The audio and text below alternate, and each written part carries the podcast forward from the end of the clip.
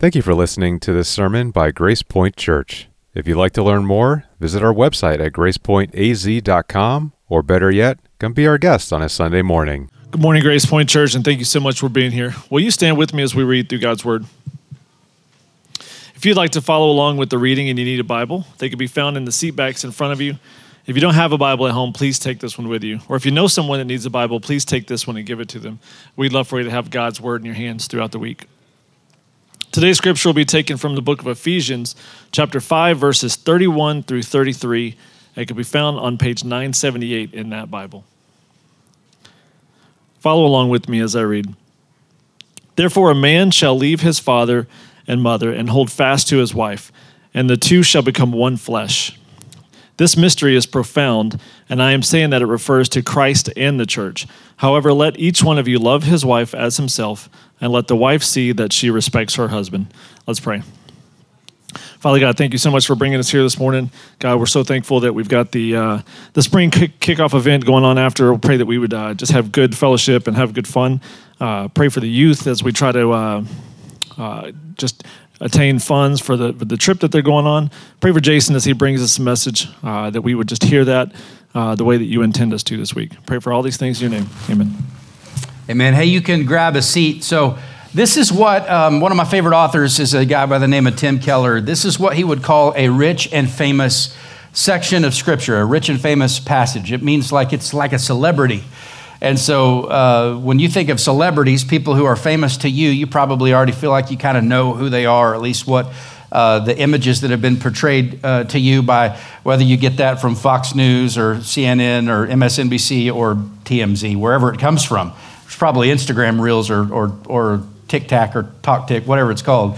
Uh, but whatever you think of marriage, uh, you probably it's probably more shaped by, if we're just being honest, it might be more shaped by our political view. It might be more shaped by the culture of the home that we grew up in. Um, and we're prone to lay those perspectives across what we read in the scripture. All of us are prone to do this. I am prone to do this. I'll give you an example. I, I, still, and my wife is sitting like she's on the second row today, looking right at me. She looks beautiful and lovely. And if I say anything that ain't right, I guarantee you she won't stand up and say anything because Paul said not to do that in, in one of the books of the Bible. But, she will look at me, and you can look at her and you'll know if I'm fibbing. But I remember when we first got married and uh, and I was going to work, and I had my lunchbox, and I got up, and my lunchbox didn't have anything in it, and so I made a sandwich, went to work, and we did this for about a week, and finally I was like, I'm I'm hurt, I'm wounded, I'm offended. It's like, what's the matter? I said, you you don't get up and make my lunch before I go to work. She's like, I figure your legs work and your arms work and you know where everything's at. And on can I just be honest? With I was like, well, my mom always made my dad's lunch.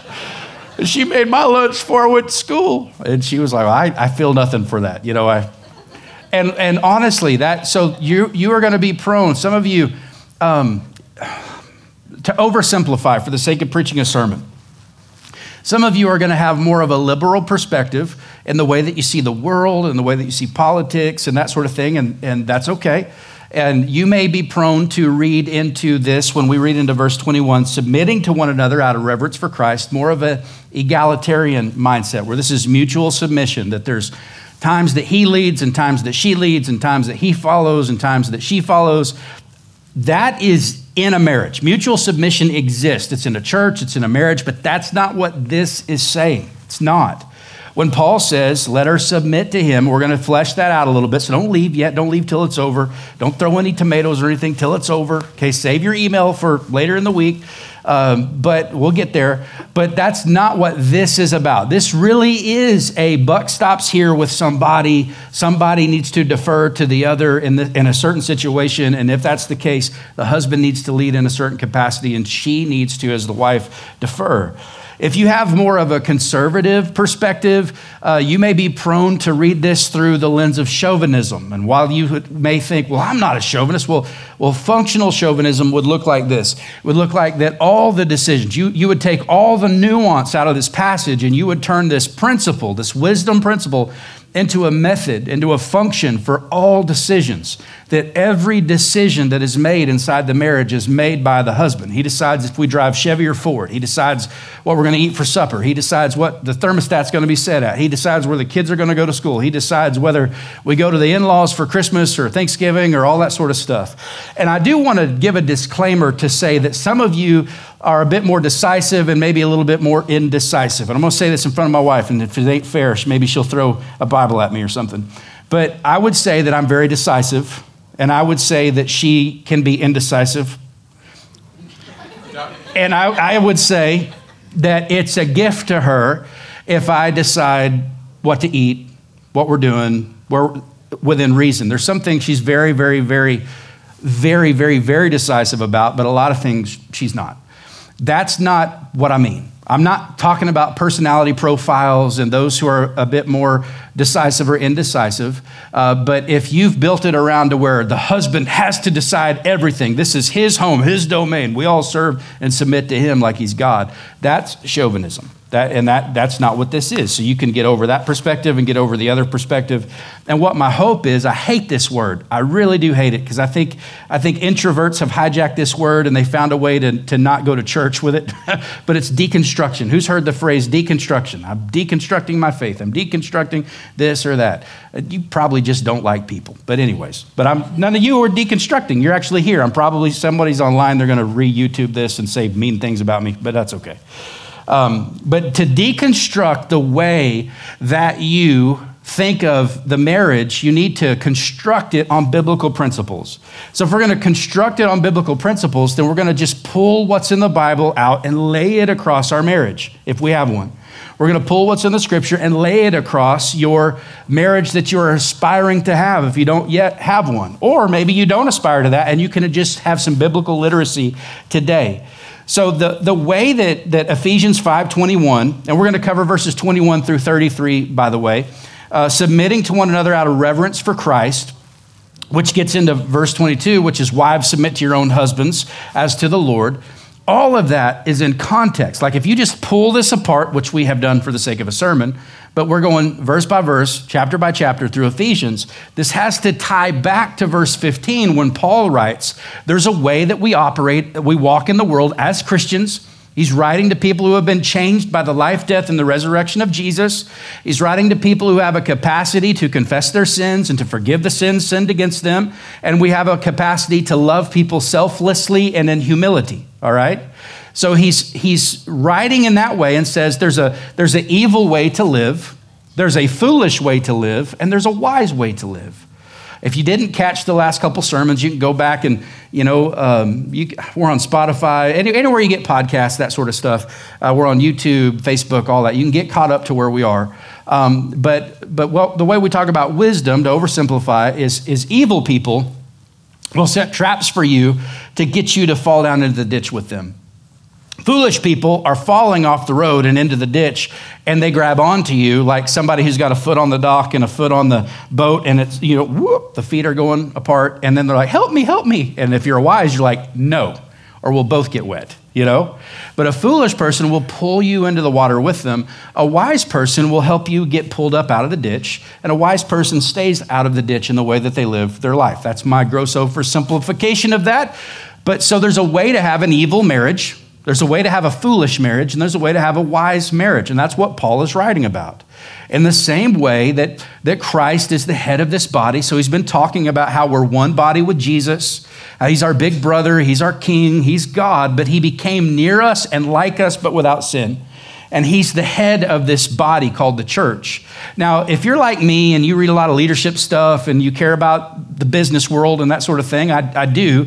But if you only think about that, you think of the head as being the CEO, pulled apart, separated, up above, superior to the inferior people that might work there. And that's not even true. A, a, real good CEO would even say, I'm not superior, but I have a weight on me that's different than everybody else. I'm responsible for all of these people underneath my responsibility. In the same way that a dad or mom and dad even are supposed to rule and love and lead in the home with kids, in the same way that Christ, we're one body with Christ and he defers to the Father and he's responsible to the Father and accountable to the Father, then he's responsible for us and accountable for us. What Paul's going to write and say, husbands, there's a weight that rests on your shoulders that's different than the weight that rests on the wife's shoulders. And so that's a way of loving and leading and following, yielding and deferring that you won't find in any other kind of relationship that you're going to have. So this isn't in context of the office. This isn't in context of your neighborhood. This isn't in context of men and women. This is in context of a marriage, specifically a godly marriage, uh, where there's, there's love and leadership and accountability and responsibility. So when Paul writes and says to submit to one another out of reverence for Christ, he was talking about and, and it gets implicated for this week it'll be uh, wives and husbands and the next week it'll be children and their parents and then also for um, employers and employees.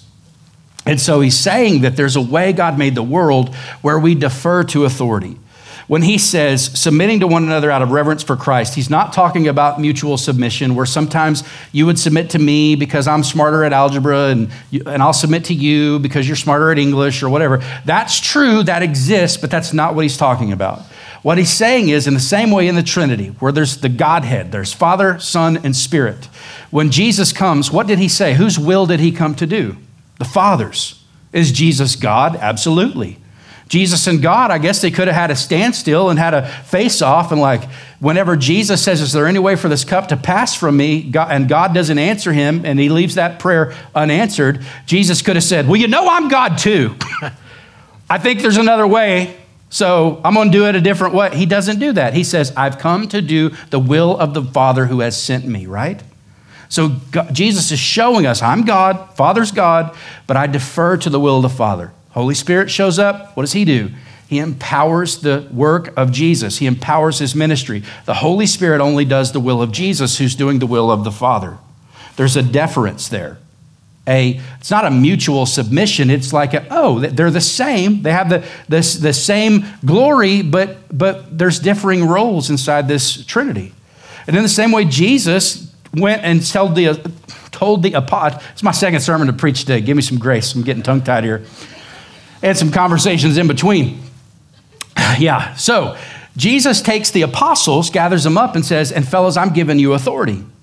Anything you loose on earth, be loose in heaven. Anything you bind on earth, be bound in heaven. Here's the keys to the kingdom. They had the same authority that Jesus had in the church, literally the same. Jesus said so. So apostles wrote books of the Bible. If, if the apostle Paul showed up today and wanted to preach, we would let him because he has an authority, a responsibility, an accountability that's weightier than what mine is as an elder and a pastor. And so then, as it works its way out in the church, the church has elders, and elders lead, and they make very, very few, very, very important decisions for the church. So here at Grace Point, we are an elder led church, but we're a staff ran church. So the elders don't walk into staff meetings and go, uh, "Well, here's how I want the schedule to go in kids ministry." Here's we don't we don't do that. We shepherd, care for the flock, decide on doctrinal issues. Like we'll stand before Jesus and give an account for why we were a Baptist and why we planted churches with Acts 29 and the churches we planted or the churches that we failed to plant, the families that we did a good job caring for, the families that we got to say, man, we missed it on that. We just, we just missed it and we hate that. And we'll, we'll have to do that. Like there's a way that weight sits on the whole congregation and all the covenant members of Grace Point, but there's a weight that sits on me and the fellas that's just different. That's why the author of Hebrews would write and say, don't make their work, you know, wearisome. Don't wear those guys out. Follow well. Follow your leaders well. Because they got to walk in a room with Jesus and give an account in a way that you don't have to give an account. So let them lead with joy. You don't make sure they do a good job, but make sure they get to lead with joy. And so what Paul's writing about is in context of wisdom. So wisdom requires nuance. So this is a nuance issue. This is a hard issue. So, so let's get there. So this is not mutual submission. This is about authority. And I don't know what comes into your mind when you think of authority. You might think, respect my authority. I don't know if that's you and what area you grew up in. You may think of the John Mellencamp like, I fight authority, authority always wins. You may think of authority as somebody building a law around their preferences. I want to redeem the word authority. Okay, I want to, we're going to use that word, but I'm going to redeem it. And I'm going to redeem it like this Authority is equal parts responsibility and accountability. Somebody, like the elders of a church, like the apostles to Jesus, like Jesus to the Father, somebody has to walk into a place and give an account. And what Paul is going to write and say, husbands and wives, you're not both going to go in that room and give an account for this marriage. There's a way that weight rests on your husband's shoulders that he's going to have to go answer to Jesus for some stuff in this marriage.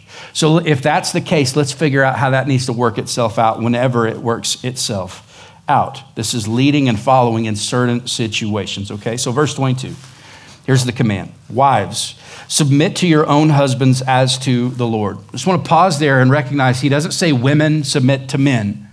He doesn't say, you know, when, when you clock in this week, you know, none of the women can lead because, you know, they're inferior to the superior men. It's not what he's saying. You hopefully picked your husband and hopefully, you picked a guy that, if there ever was a time where you need to defer to him and trust him, even if you disagree with him, hopefully you had some say in this relationship and you, you know, you're like, I want in on this. I trust him. He's a guy that I could follow. Okay? So, wives, submit to your own husbands as to the Lord. This is an act of wisdom. This is an act, of, I'm sorry, an act of worship. For the husband is the head of the wife, even as Christ is the head of the church, his body, and is himself its Savior.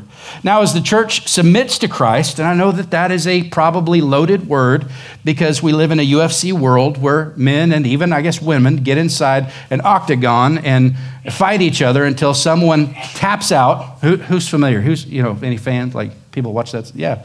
Okay. Somebody gets in a chokehold. It's called a submission move. And the only way that you get out of the fight is if you pass out or tap out because you submit. And I know some of you are like, oh, submission. Yeah. Like that's not what this needs to look like, all right? So let's redeem the word submit. Think defer, think yield to, think trust, okay? So also, wives should submit in everything to their husbands. Now, some of you are very literal, and in our English language, submitting to everything the, to their husbands is going to sound like chauvinism. Like, oh, he decides the thermostat. He decides the color of the car. He decides if, if we're eating Olive Garden or Roadhouse. He decides when the kids go to bed. He decides if I work outside the home. He decides uh, all these decisions. That's not what it means. I want you to think about the way we have the will of God. Last week we talked about God's will. And God's will is not like trying to pick between the rom com and the action movie on the Southwest flight when we first got Wi Fi back in the day that didn't even work, you know? This is like you get on Netflix or whatever platform you have, and you have an exhaustive list of options, and you spend 120 minutes trying to decide a movie and, and go to bed instead of watching an 120 minute movie, right?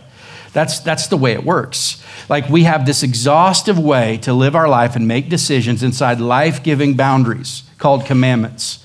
They're overly summarized in love God and love other people, okay? That's what they're summarized to.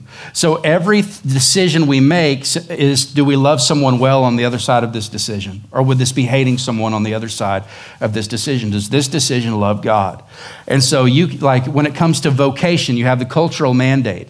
You know, it pretty well takes like drug dealer off the table. All right, there we go. There's one. We take that off the table. But like, do you want to weld? Do you want to do electricity? Do you want to start a business? Do you want to be a stay-home mom, or do you want to be a CEO of a company? Uh, for the ladies, do you you know do you want to build roads? Do you want to be a cop? Do you want to be a fireman? Like, do you want to plant churches? Do you want to be a pastor?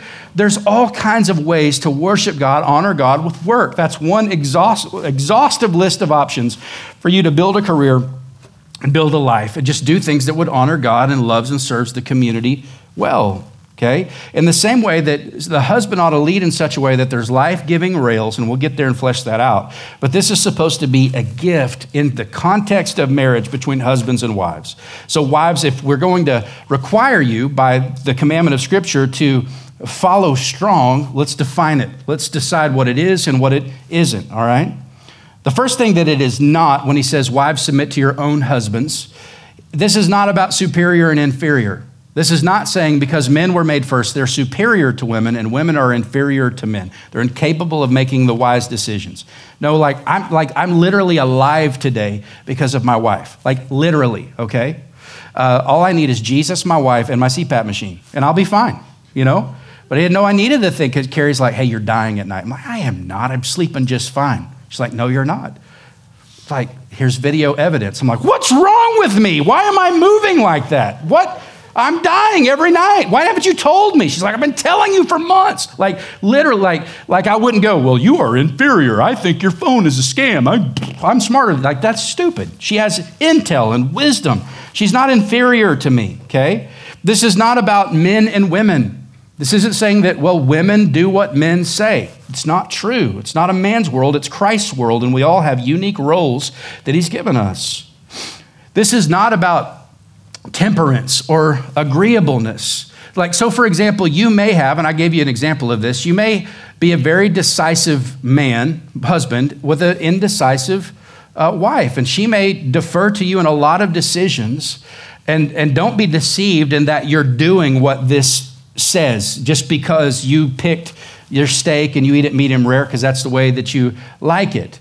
And, and also, if you are kind of an indecisive fella and married to a decisive wife, and maybe she is making a lot of decisions in the house, that's still inside the rails of leadership as long as you're leading in the capacity that Paul is going to command you to lead. So, this is not about temperament. This isn't about your personality profile and your um, Enneagram number, if you believe in that thing. This is not saying that wives never lead in any capacity. There are times that she's smarter than you, bro, and you should do what she says. There's, there's times that there is such a thing as mutual submission. That's not the context of this passage. But there are times where she has wisdom that's good for you and your relationship, and she can speak truth into your life, and it, and it helps you. And this also is not a method, it's a biblical principle that requires wisdom. I want you to think about wisdom principles. Uh, if, if you're an employer and you have somebody who um, steals from your company, does it require wisdom to know what to do next? No. It's easy. Can them. They're fired. They stole from you, right? Right? Okay, okay, okay. All right, you got an open position. You've created a new position at your company. It's time to promote someone, and you got to pick somebody. And they're all pretty, they're all high capacity people. It's like staff here and volunteers here. They're awesome people doing a great job. Now, does that require wisdom? Yeah, this isn't a right or wrong issue, it's a wisdom issue. I want you to think about moderation. The Bible says don't be a glutton, don't be a drunkard. It doesn't say never eat mashed potatoes and never consume any alcohol whatsoever. There are people who are teetotalers. I understand the alcohol one, I don't understand the mashed potatoes one. You're just missing out, okay? What does it require? Wisdom. What does wisdom require? Self awareness, knowing your limits, you know, um, listening to others who speak into your life. Very much of Christianity is wisdom and nuance and not just rules that say yes or no. And that's what this is. Paul is not giving you a method that says man makes all the decisions in the marriage. This is saying that this is about deference. This is a biblical principle, not a method. It lays across all cultural contexts. And the reason why is because it's a principle, not a method. And this is about following. There is a situation in which wives are going to need to follow their husband, defer to their husband, yield to their husband, submit to their husband. We will use that word, who should be doing all of those same things with Jesus when there is a standstill in life. This has happened two or three times to me and Carrie. This will happen a handful of times in your life, maybe more. I don't want to under prom- or overpromise and underdeliver here. But there are going to come times where you're trying to figure out I want to go left, you want to go right. I don't know where you're coming from on this. I don't see eye to eye with you. We're locked up. We're wadded up. We need to, we keep delaying this decision. We got to pull the trigger on this decision. Maybe it's a move. Maybe you're figuring out, oh man, we've been in this church for years. I mean, not this church, but we've been in this church for years. And I, am just starting to learn some theology. I don't even know if I agree with this stuff. Like, are we going to change churches? Um, are we going to, what are we going to do? Are we going to homeschool our kids? Are we going to put them in public school? Like, uh, how much new, how much is the news setting the mood in our family? Like, there's, there's going to come a couple of times when it's going to be just a wisdom issue. You're going to need to move forward and make a decision. And she's going to disagree with what you want to do, but because she loves you and trusts you and sees you modeling this humility and love, she's going to say, I trust you with this decision. You're going to go stand before Jesus and give an account for what we do with this. I love you. I trust you. You decide. And you may even have to disagree and commit, but you trust him with that decision. Not because he's smarter than you, not because he's more awesome than you, you know, like you're attractive, I'm not attractive. It's because he's accountable to God for that. So let him have that decision. It's his to make. And he's going to go stand before Jesus for it. So, again, this isn't about the husband deciding the meals, the vacations, the budget. This isn't giving the husband license to build laws around his preferences. If he does that, he doesn't understand what we are about to read. This is about the husband having to be courageous and love his wife well if a blind spot should ever come up in the relationship and he has perspective on it. Or if life decisions need to be made to better align the marriage into health and vibrancy of life. There's, there, there are going to come times, and this, is, this has happened for me as well, but there may come a time when you have to speak husbands into your wife's life and go, You give your ear to that friend. I know y'all went to school together. I know she even says she's a Christian, but man, it seems like your soul is so poisoned when you spend time together. And I'm not saying she's horrible. I'm not saying she's not redeemable, but I'm saying we got to mute her voice in our relationship or his. Maybe you, you, have got a spouse who just seems to do what Jesus talked about, at least on one occasion, as someone who worships their family. They obey their family, and they're 40 years old. And you say, like, this is not good for us. It's not healthy for us. We need to honor our parents, but we need to worship and obey Jesus. And that's going to bring friction into this family. That may mean we do holidays different. That may do, mean we do vacations different. But if we're going to love Jesus, worship Him, honor family, but love one another, Will you follow me in this decision? So, 25, husbands, love your wives as Christ loved the church and gave himself up for her. Keller gives a good example. He says, This wouldn't be you go to buy a car and she wants a red car and you want a blue car, and wives submit to your husbands so you get the blue car because that's what you want. If you read this and know this, then you like die for her and she gets, you know, all the red cars she could ever dare dream of having, you know, if you read this right. So, uh, how does Christ love the church? How did he give himself up for her? He sanctifies her. And he's talking about the church here, cleansing her by the washer of water with the word. Like he lowers himself for us. Jesus doesn't fight with us, he fights for us. He doesn't fight against us, he fights against our foes. He serves us, he serves us out of humility so that he might present the church, us, to himself in splendor, without spot or wrinkle or any such thing, that she might be holy and without blemish. So his life's work is to make sure Grace Point Church and other churches in our city, churches across the world, to make sure that they thrive, that they are making disciples, planting churches, lives are being changed because he's loving us well, changing us from one degree to the next. See, our great error in our culture is to think that marriage is about chemistry or to think that marriage is about uh, contract. We'd never say that out loud. But chemistry. We think about, I'm looking for someone that gives me the, the feels. I'm looking for someone that, that is super into me. And whenever we say, I love you for the first time, what we usually mean is, I love the way you make me feel about myself. You accept me. You care about me. I've wondered if I'm acceptable. I've wondered if anyone finds me attractive. I've wondered if anybody would ever desire me. And you do, and that makes me feel really good about me. Now, you may know me well enough to think that that's a joke and I'm teeing one up and we're all going to giggle. I don't mean it that way. That's the right first response to that. It's good to feel that. That's okay. Just that's not love. It's not yet love. And so some of us are looking for chemistry, the way someone can make us feel. And I hope by God's grace that you still feel giggle. Baby, you make me giggle. You make me feel all the warm fuzzies. She ain't even looking at me. She don't care.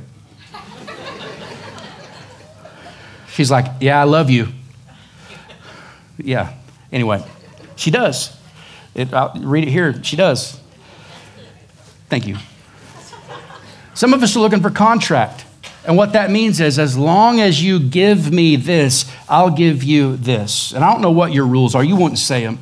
You stood there between God and witnesses and said, in death do us part, sickness and health, you know, skinny and not so skinny, all that stuff. We said all that stuff. But what some of us really meant is, as long as you never wound me, as long as you never hurt me, as long as you, you know, we, we don't, as long as we don't gain in body mass and lose in tax bracket, I'm with you.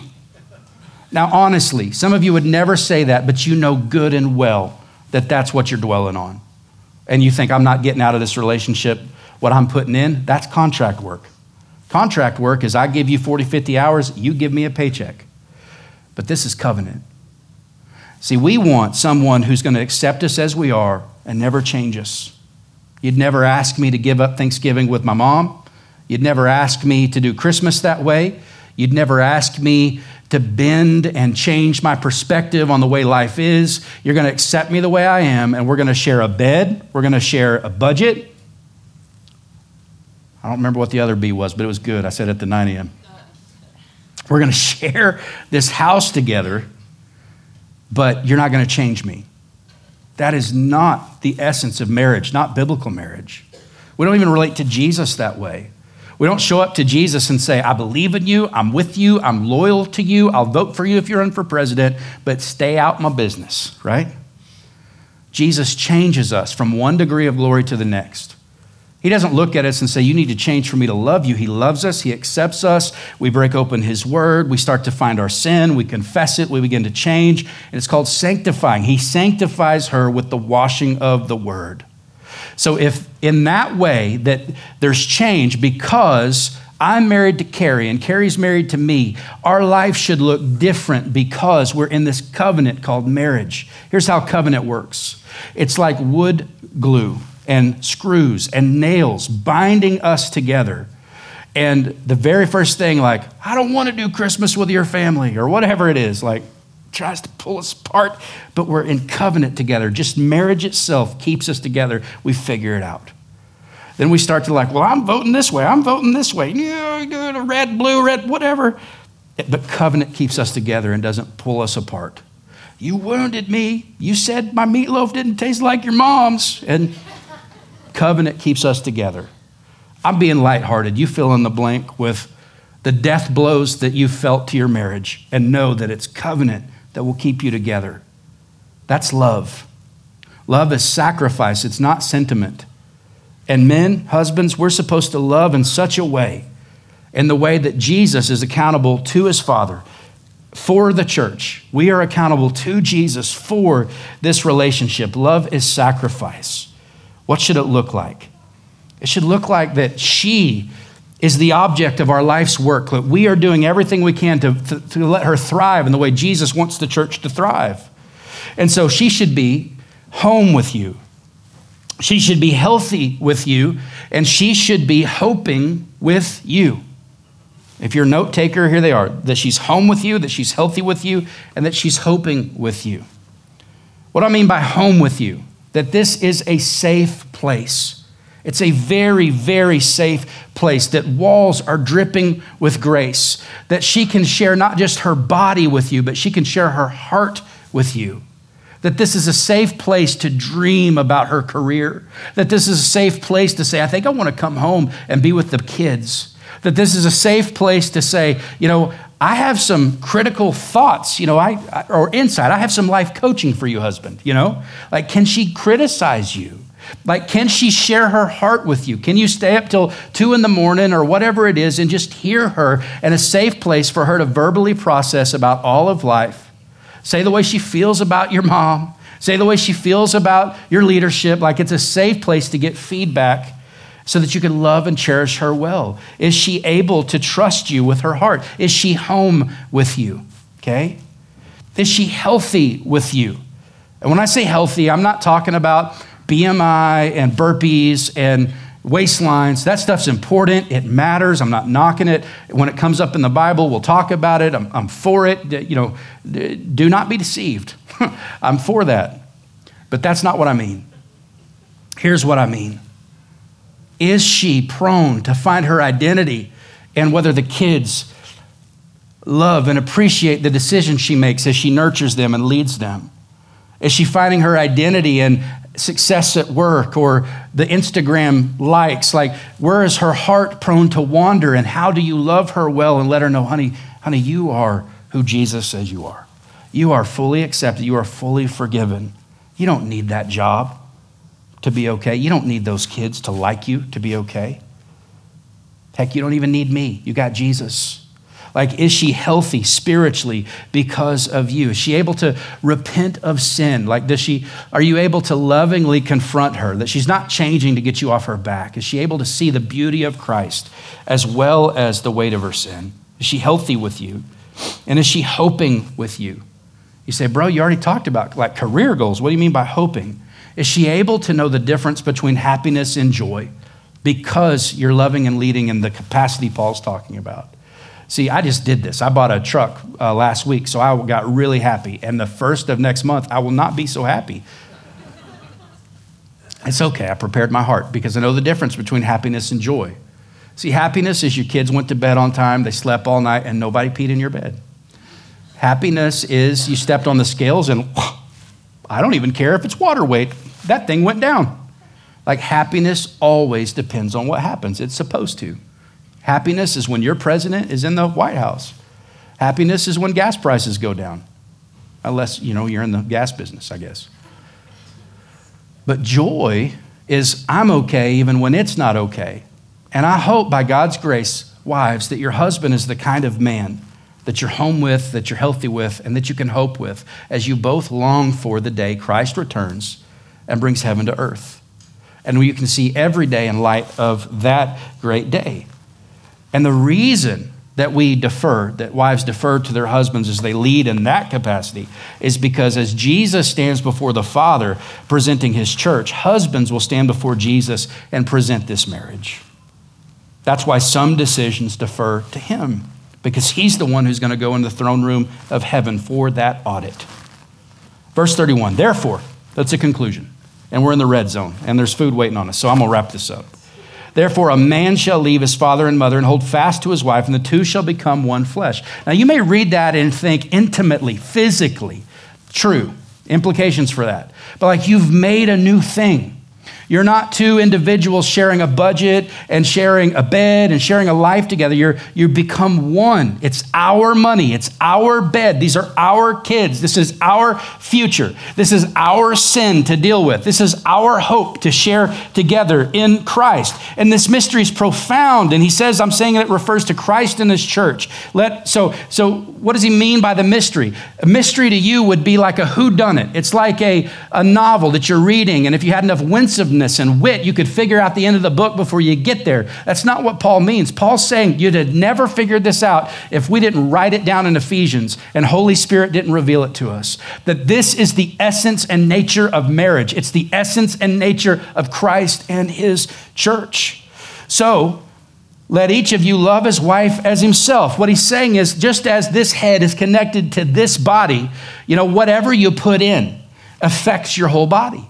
You're one, you're connected, you're the same thing, not superior and inferior, the same but differing in roles in this regard when these uh, life decisions come up, okay?